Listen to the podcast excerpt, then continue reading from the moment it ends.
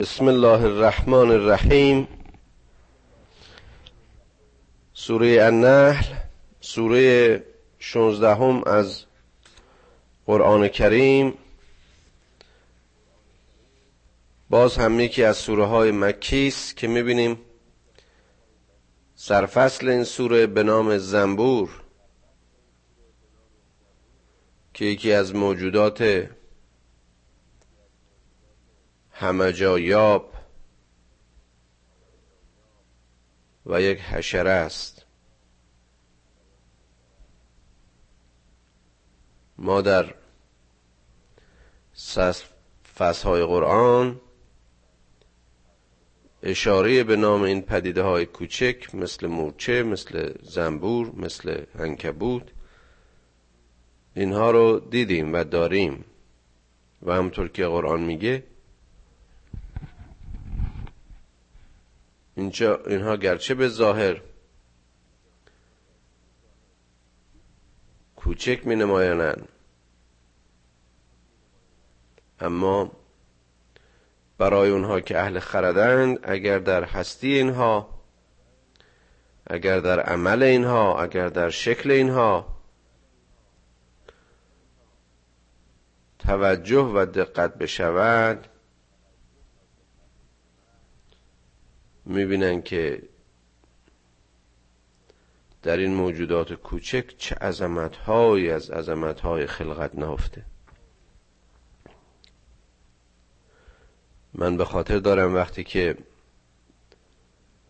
در سالهای اول دانشگاه بودم و حشره شناسی میخوندیم، اون هم در سطحی بسیار محدود، درباره بیماریزایی و نقش نقل و انتقال این حشرات مطالعه می‌کردیم.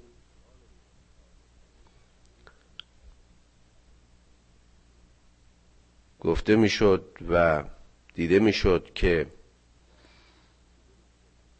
بعضی از این حشرات،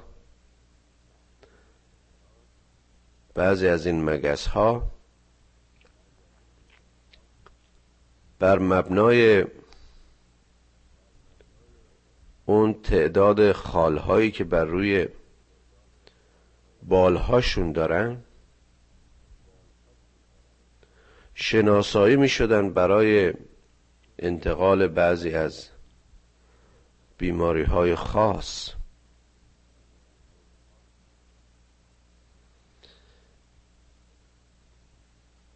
حالا چرا اونایی که مثلا چند تا نقطه از اونهای دیگه بیشتر دارن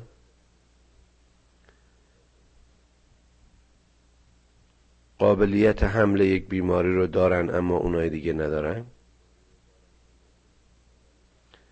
چرا اونهایی که با زاویه بر روی دیوار می نشینند و شکل پاهاشون یک کمی با هم نوعای خودشون فرق داره، کل فیزیولوژی و پاتولوژیشون فرق میکنه؟ چرا دوتا زنبور که از نظر ساختمان آناتومی حتی بعضن از نظر شکل ظاهری شبیهن، یکی اون عسل مصفا رو میسازه، یکی دائما بر گلها میشینه و در اون دستگاه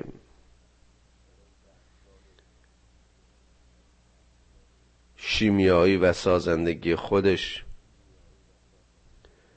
گلهای سمی رو از گلهای غیر سمی تشخیص میده،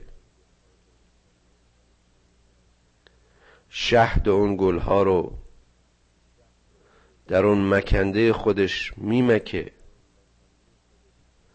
و در اون وجود کوچیک خودش اون عسل چسبنده و اون مایه حیاتی، اون مایه مغذی که دارای این همه خاصیت هاست، در اون خانه های شش ضلعی مهندسی شده خاص، با اون نظم خاص، با اون مسئولیت خاص برای هر گروه از این حیوانات جمع آوری میکنه. اگر کسی به دیده دقت نگاه بکنه، لازم نیست که حشره شناس باشه و لازم نیست که متخصص علم آنتومولوژی باشه، لازم نیست که یک شیمیست و یا متخصص علوم غذایی و تغذیه باشه، لازم نیست که یک داروشناس و واقف به اثر شفابخش این حاصل زنبور باشه. هر آدمی که دارای دید فطری و بینش خالص طبیعی باشه، از مشاهده و دقت در این حیوان و عملش به عظمت خلقت و عظمت‌های خلقت متفکر میشه.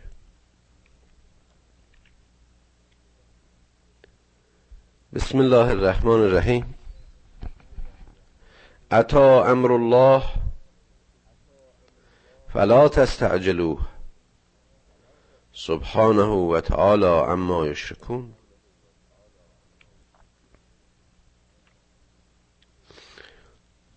روزی که خداوند به عنوان روز موعود مشخص کرده است باز میرسد. حکم خداوند حکمی صریح و صادق، اون چرا که وعده میدهد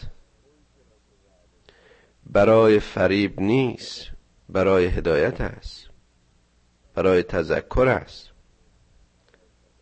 برای فلاح و رستگاری بشر است.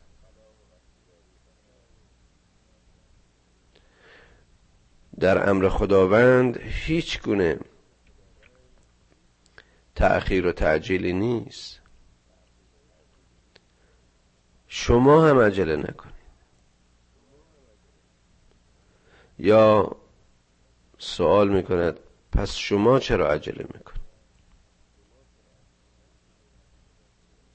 نخواهید از خدا که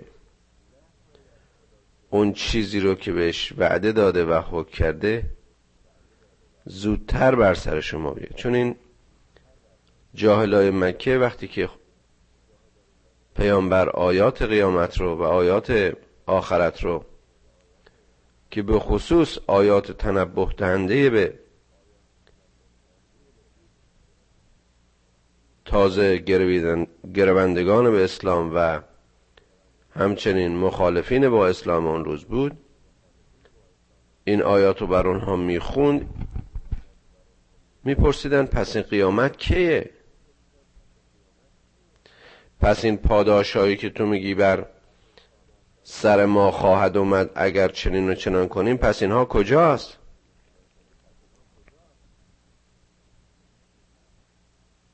این فطرت تعجیل، این که انسان هر چیزی رو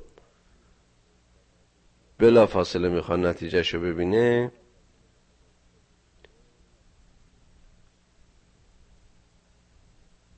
عجول هست. در باب آخرت این نوع سوالها رو از پیامبر خودش میکنه. سبحانه و تعالی عما یشرکون.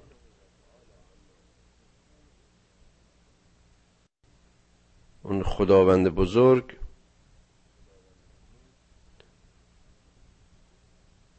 عاری است از هر نوع شرک. مقام او متعالی تر از این است که بخواهد وعده های دروغ به مخلوق خودش بده. مقام او بالاتر از آن است که بخواهد وعده دروغ و یا کلام دروغ به مخلوق خودش بده. دروغ گفتن مال افراد ضعیفه. کسی که دروغ میگه حقیره، تحقیر شده است. کمبود خودش رو میخواد با یک سخن و یا وعده نادرست تکمیل کنه. ترس خودش رو از یک مقام بالاتر میخواد بپوشانه و نیاز خودشو باز هم از یک موضع و مقام بالاتری میخواد جبران کنه. آیا اینها نیست انگیزه های دروغ گفتن و ریشه های کذب؟ اما خدای متعال، خدایی که آفریننده همه این هستی است، خدایی که این انسان و انسانها فقط جزئی از مخلوقات اویند، این چه نیازی داره به اینکه بخواد اینها رو با سخن دروغ و یا وعده دروغ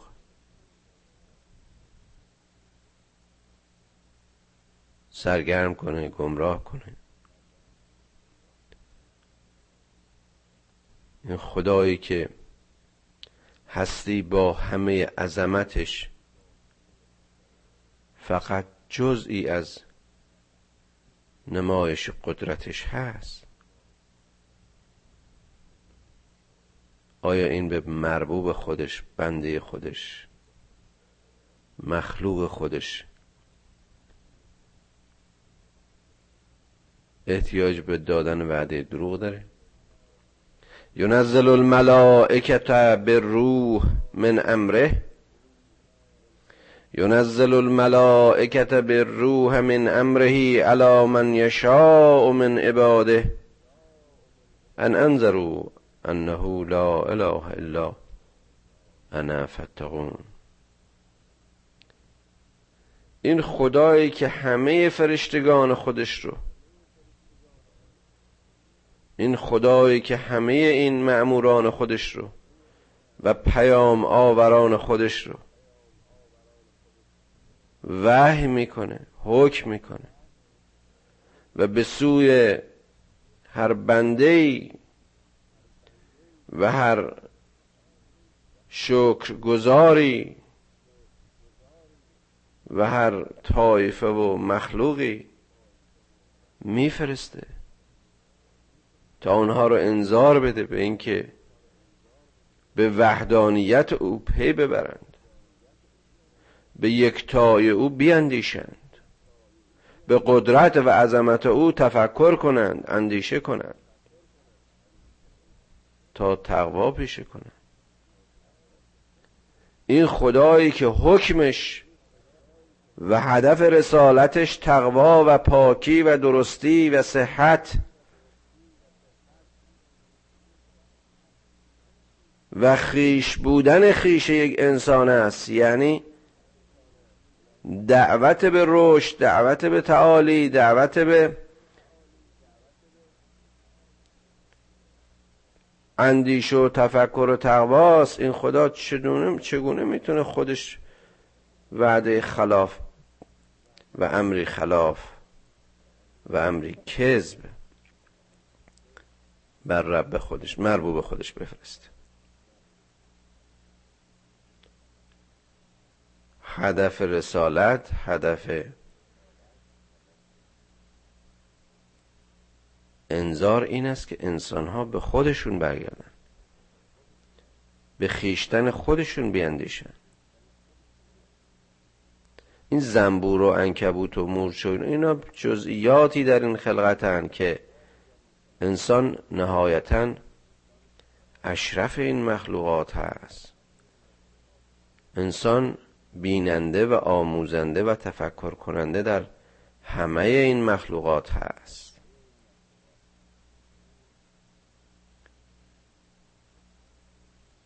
این خیشتن خودش رو، این وجود و روح خودش رو که به روح ملائک و به امر خداوند از خدایگونگی خدا در بشر در خلقتش گذاشته شده، این رو بی خود و بی جهت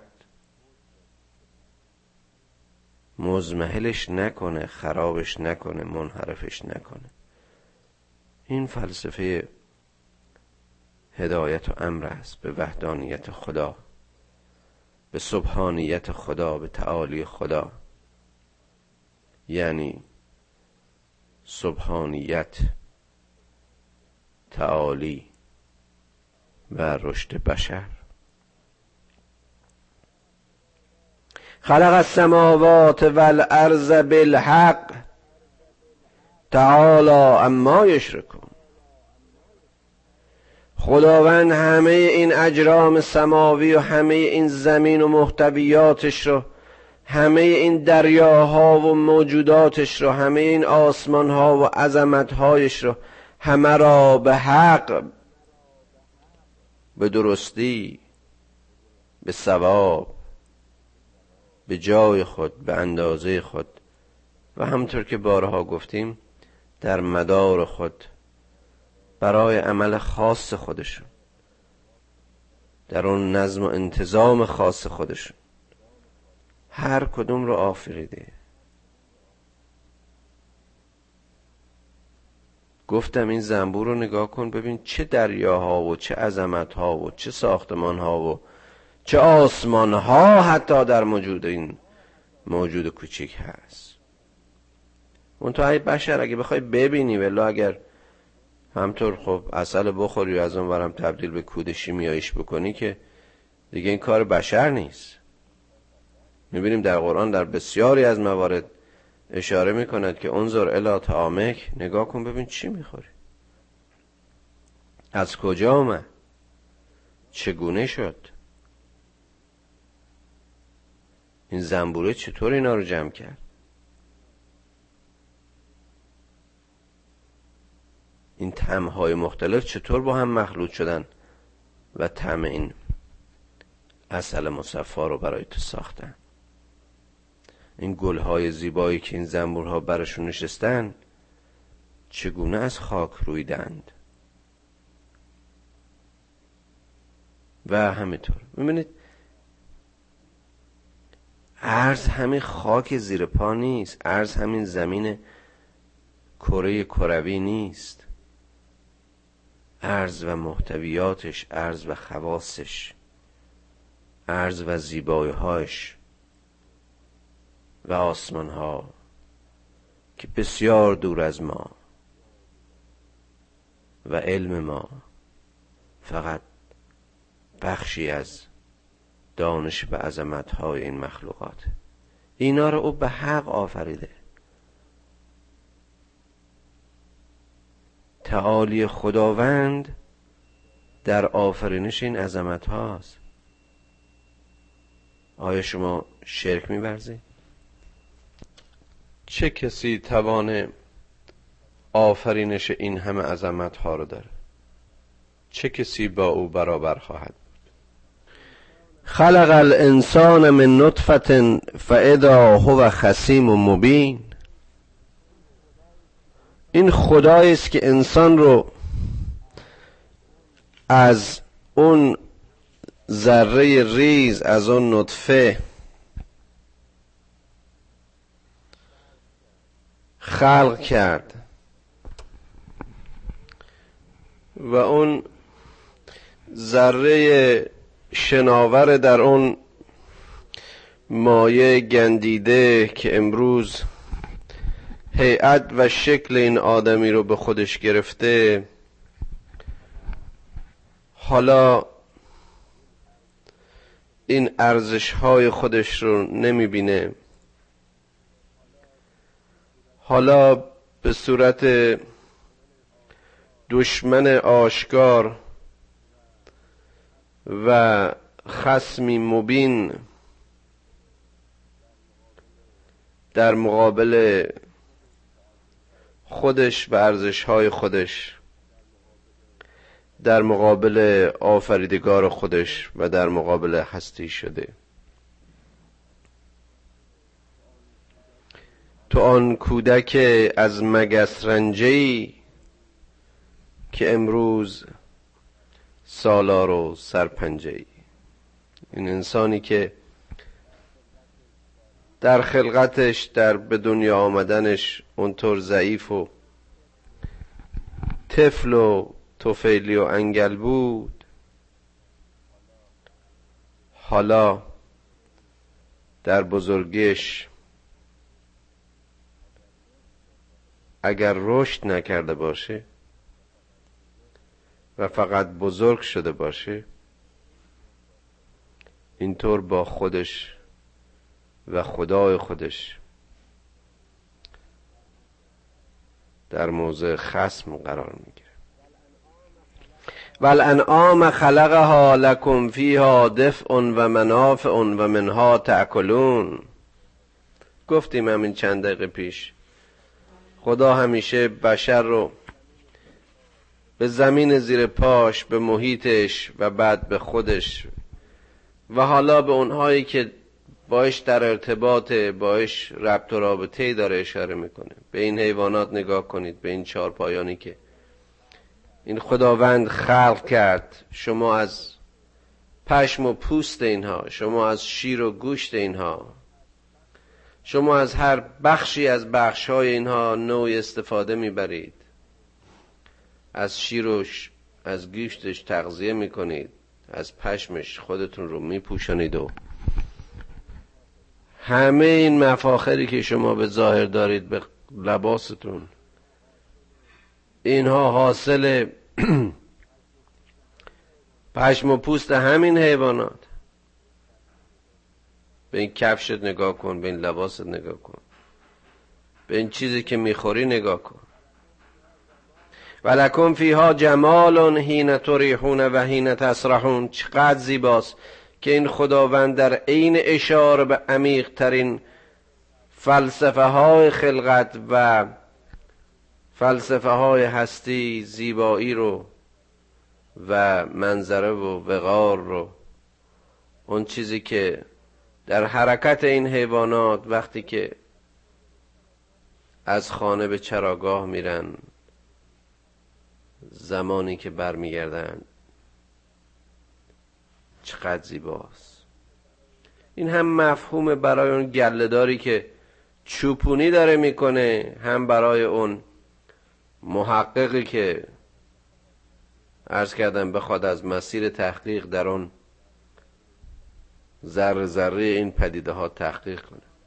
و تحمل اثقالکم الی بلد لم تکونوا بالغیه الا بشق الانفس.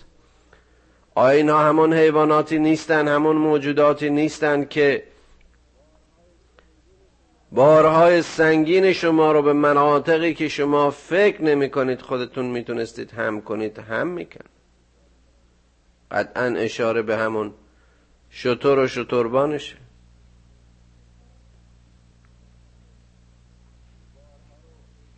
این بارها رو که برای شما اگر میخواستید به دوش خودتون هم کنید شق الانفس بود، مصیبتی بود، گرفتاری بود، اینها رو برای شما هم میکنن. بعضیا فکر میکنن که خب حالا بارکش‌ها و کارگوها و هواپیماها هستن، بشر به توان و قدرت خودش تونسته اینها رو بس... خب بشر این توان و قدرت و این مغز و این هوش و این اندیشه رو، این وسیله رو، اینا رو از کجا آورد که اینها رو سرهم کرد؟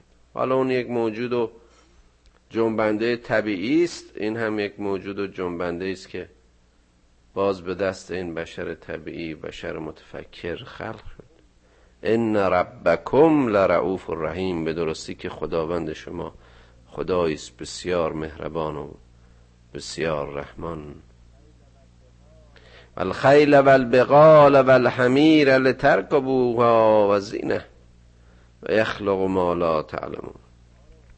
خداوند این اسب ها رو، خداوند این گله ها رو، خداوند این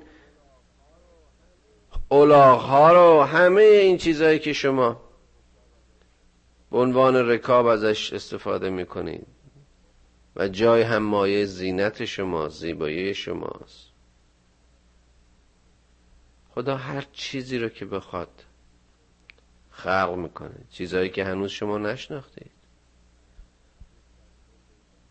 هر روز که از عمر این بشر میگذره پدیده ای از پدیده های این خلقت رو کشف میکنه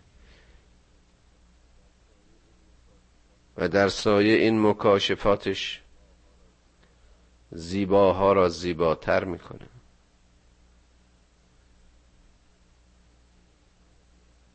و زینت ها رو میافزاد. اینها همه اثر اون اندیشه خلاق خداوندی است که بخشی و جزئی از اون در انسان سالم و فطری و طبیعی، در انسانی که خدایگونه میماند و خدایگونه میزید و خدایگونه خلق میکند. و علی الله قصد السبیل و منها جائر ولو شاء لهداکم اجمعین. پایان همه این راه ها، انتهای همه این مقاصد خداست. اما عده‌ای هستند که به انحراف میرن که اگر خدا میخواست همه بشریت را هدایت میکرد.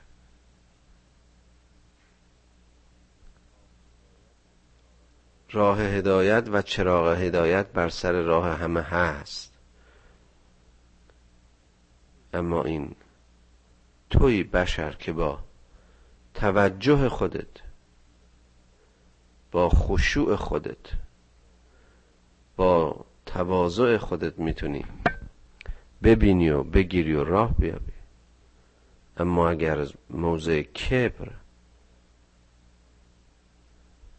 حالتی خصمانه داشتی، آن هم با خدای رؤوف، آن هم با خدای رحیم، ذلالت رو خودت برای خودت میخری. هو الذی انزل من السماء ماء لکم منه شراب و منه شجر فیه تسیمون. این خدایی است که آب و از آسمان ها فرستاد تا شما تشنگیتون رو سیراب کنید، تا شما این مشروبات و نوشیدنی های مختلف رو برای خودتون، تا حیات شما رو تأمین کنه، تا درختان رو، تا این اشجار رو از این درخت، از این آب تغذیه کنه، تا اینکه شما گیاهان رو و همه این میوه ها رو و همه اون چیزهایی که در اطراف شماست برویند و از حاصل رویش اینها شما هم خودتون و هم موجودات در اختیارتون اونها رو تغذیه کنید.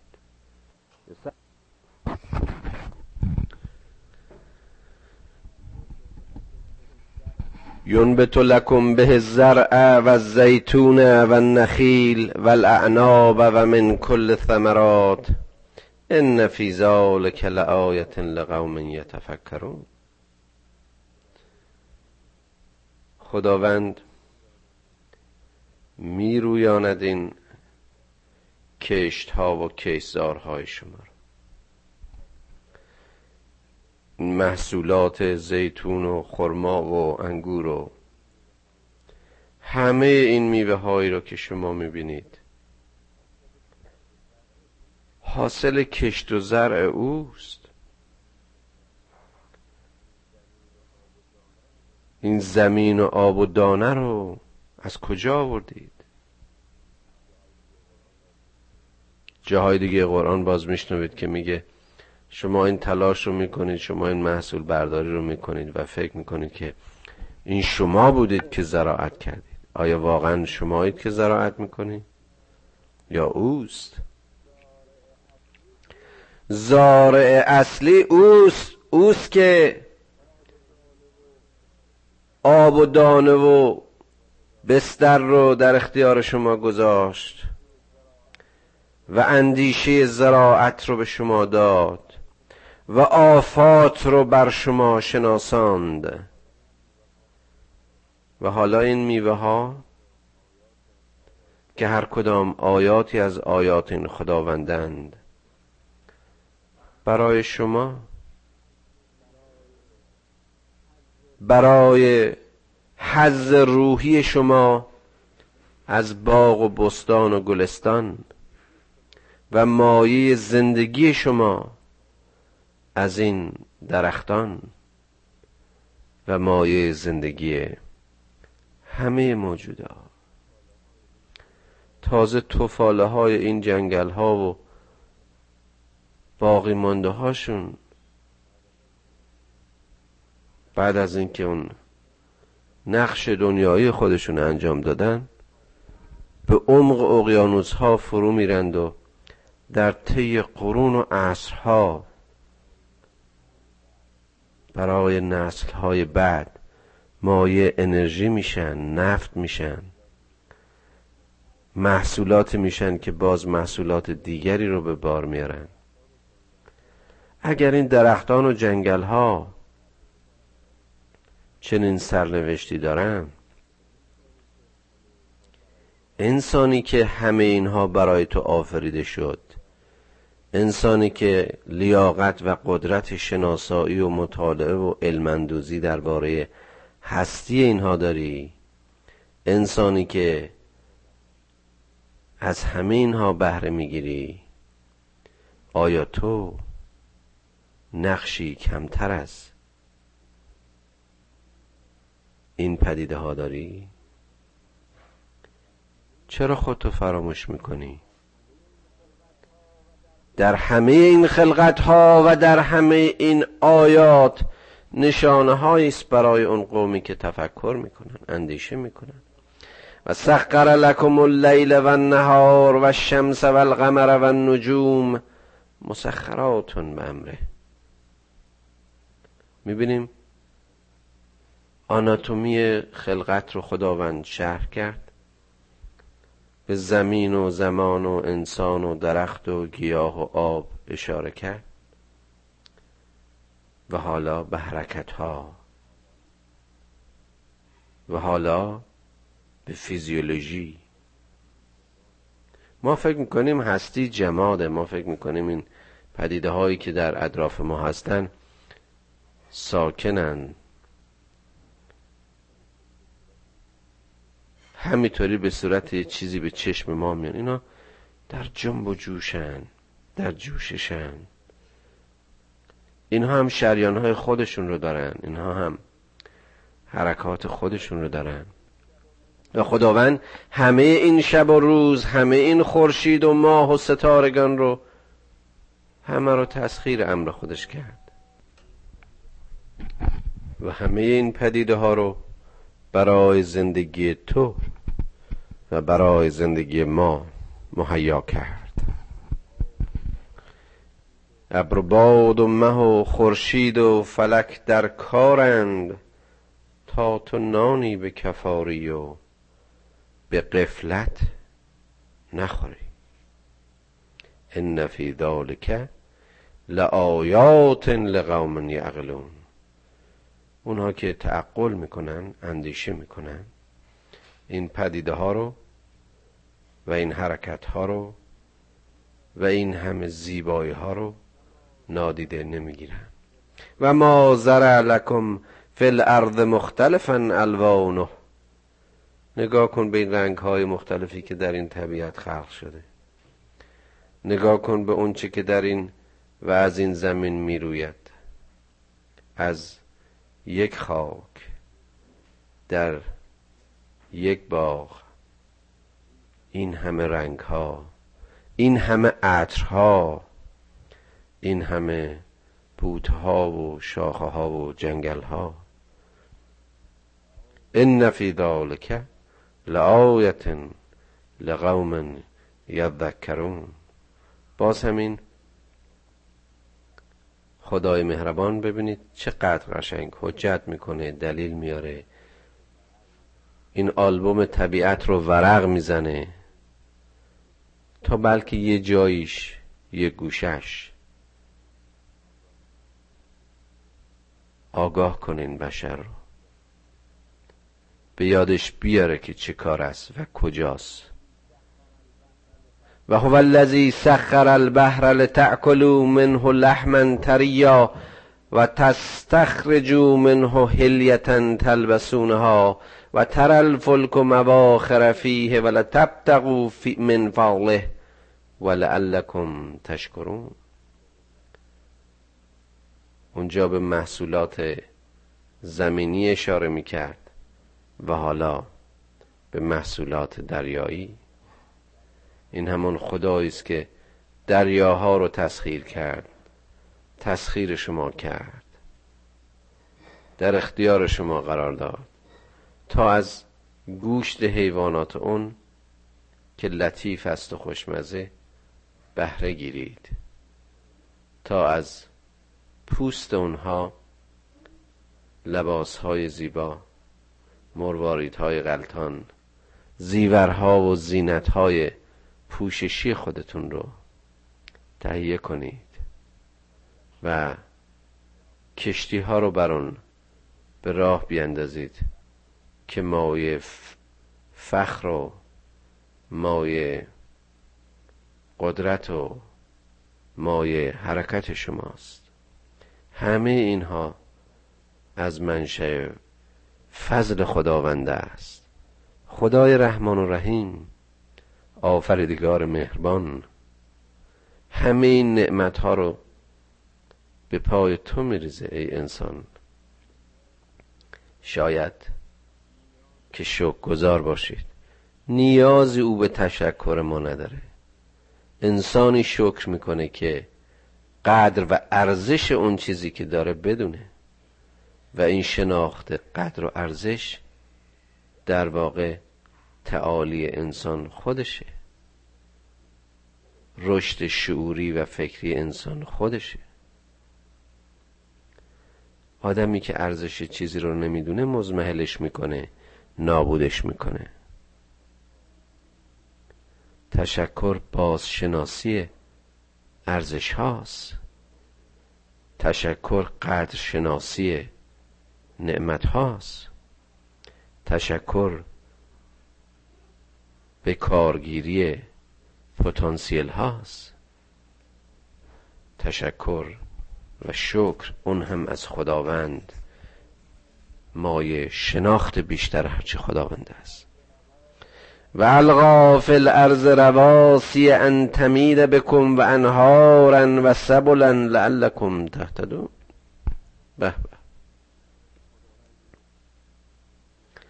خداوند این کوه ها رو، این دره ها رو، این جاده های کوبیده شده محکم رو در میان این کوهستان ها، این سنگ هایی که شما از این کوه ها میکنید و میشکافید تا راه های خودتون رو استوار بکنید و حرکت کنید، این رودخانه ها و راه هایی که این کوه ها را بریدند و وسیله حرکت شما رو، وسیله راهیابی شما رو مهیا کردند. همه القاها و القاهای خداوندی است، مسیرهایی است که خداوند در این زمین برای شما قرار داد که راه بیابید.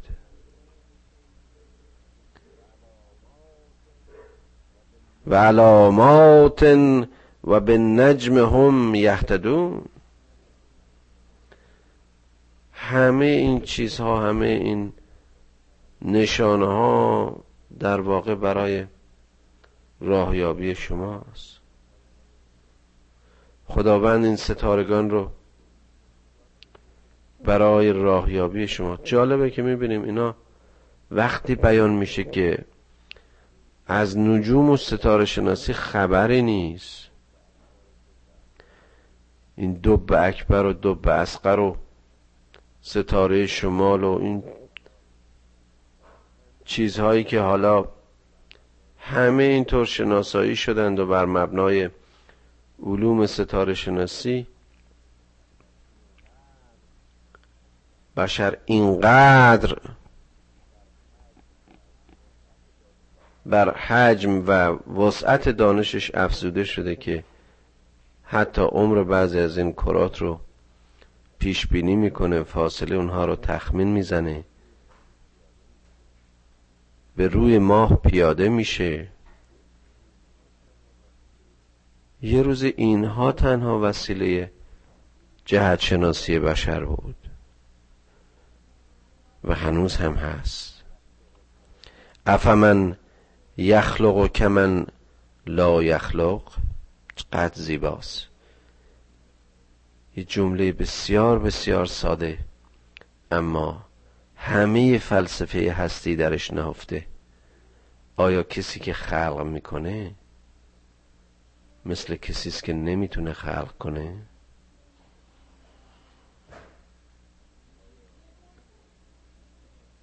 آیا کسی که همه این عظمت ها رو، همه این راه ها رو، همه این دریا ها رو، همه این کوه ها رو، همه این موجودات رو، همه این کشت ها رو، همه اینها رو خلق کرده، اون هم در رابطه صحیح با هم، در نظم و وقار و زیبایی و قدر و ارزش و همسنگی با هم آفریده،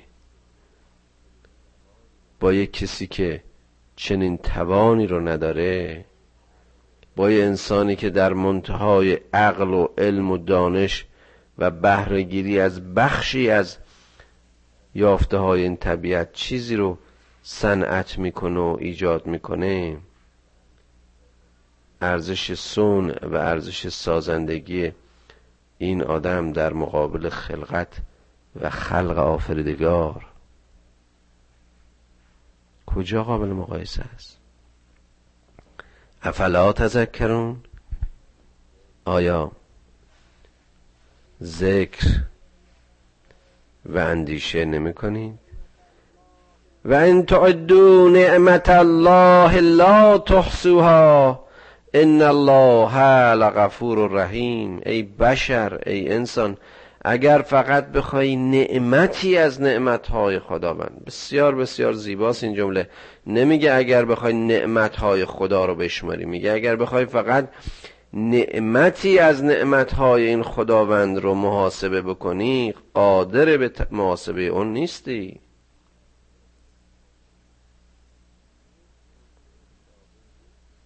یک عنصر ساده، یک فقط یک عنصر مثل اکسیژن رو در نظر بگی، چند دقیقه از تنفس این محروم بشی، رفتی، مردی، مغزت از کار میفته. همین فکر و اندیشه و عقلی که بهش متکی هستی و فکر میکنی که در سایه اون باید با خدای خودت دشمنی بکنی، با آفریدگار خودت از در خصم و عداوت بیرون بیای. نگاه کن ببین از این اکسیژن چه هست و در مقابل نبودن همین یک عنصر چه نیست. تمام کنش ها و واکنش های حیاتی مقدم و محصول سوخت و سازن، یعنی ترکیب با اکسیژن. اینکه خدا میگه اگر تمام اقیانوس ها مرکب و اگر تمام درختان این هستی قلم شوند، قادر به نوشتن نعمت های خدا نیستند، باز این خدایی نیست که در آغاز سوره گفتیم بخواد مبالغه بکنه تا بخواد از راه مبالغه و گندگویی ماها رو اقناع و ارضا و هدایت بکنه. تذکره.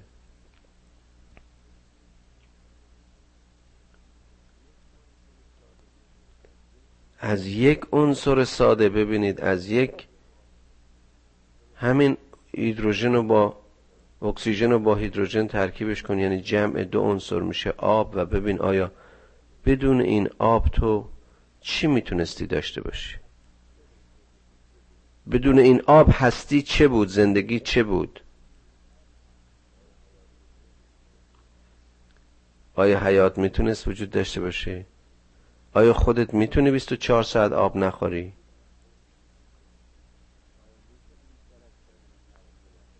آیا میتونی بیشتر از چند روز تغذیه نکنی؟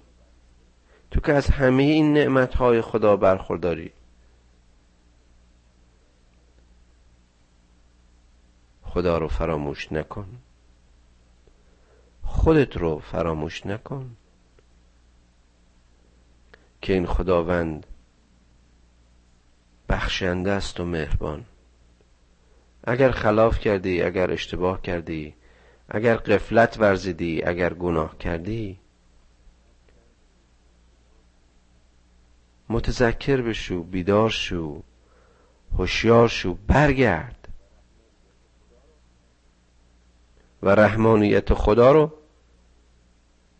به خاطر بیار. خودت خودتو ببخش در این دنیا، زودتر از اون که از خدا طلب بخشش کنی.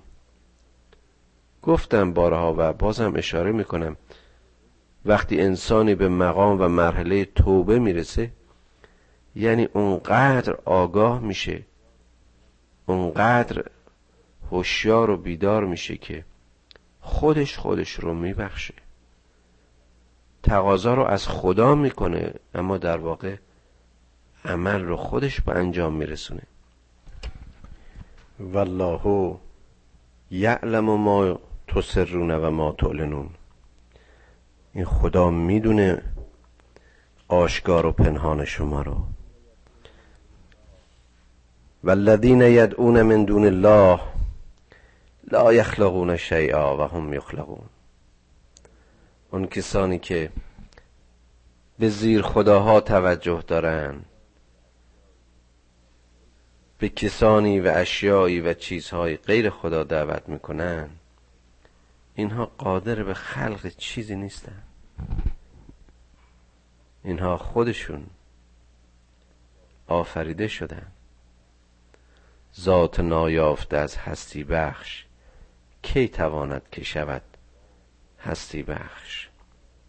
امواتن غیر احیاء و ما یشعرون ایان یبعثون. اینا مردن، اینا روح و حیات و زندگی ندارن.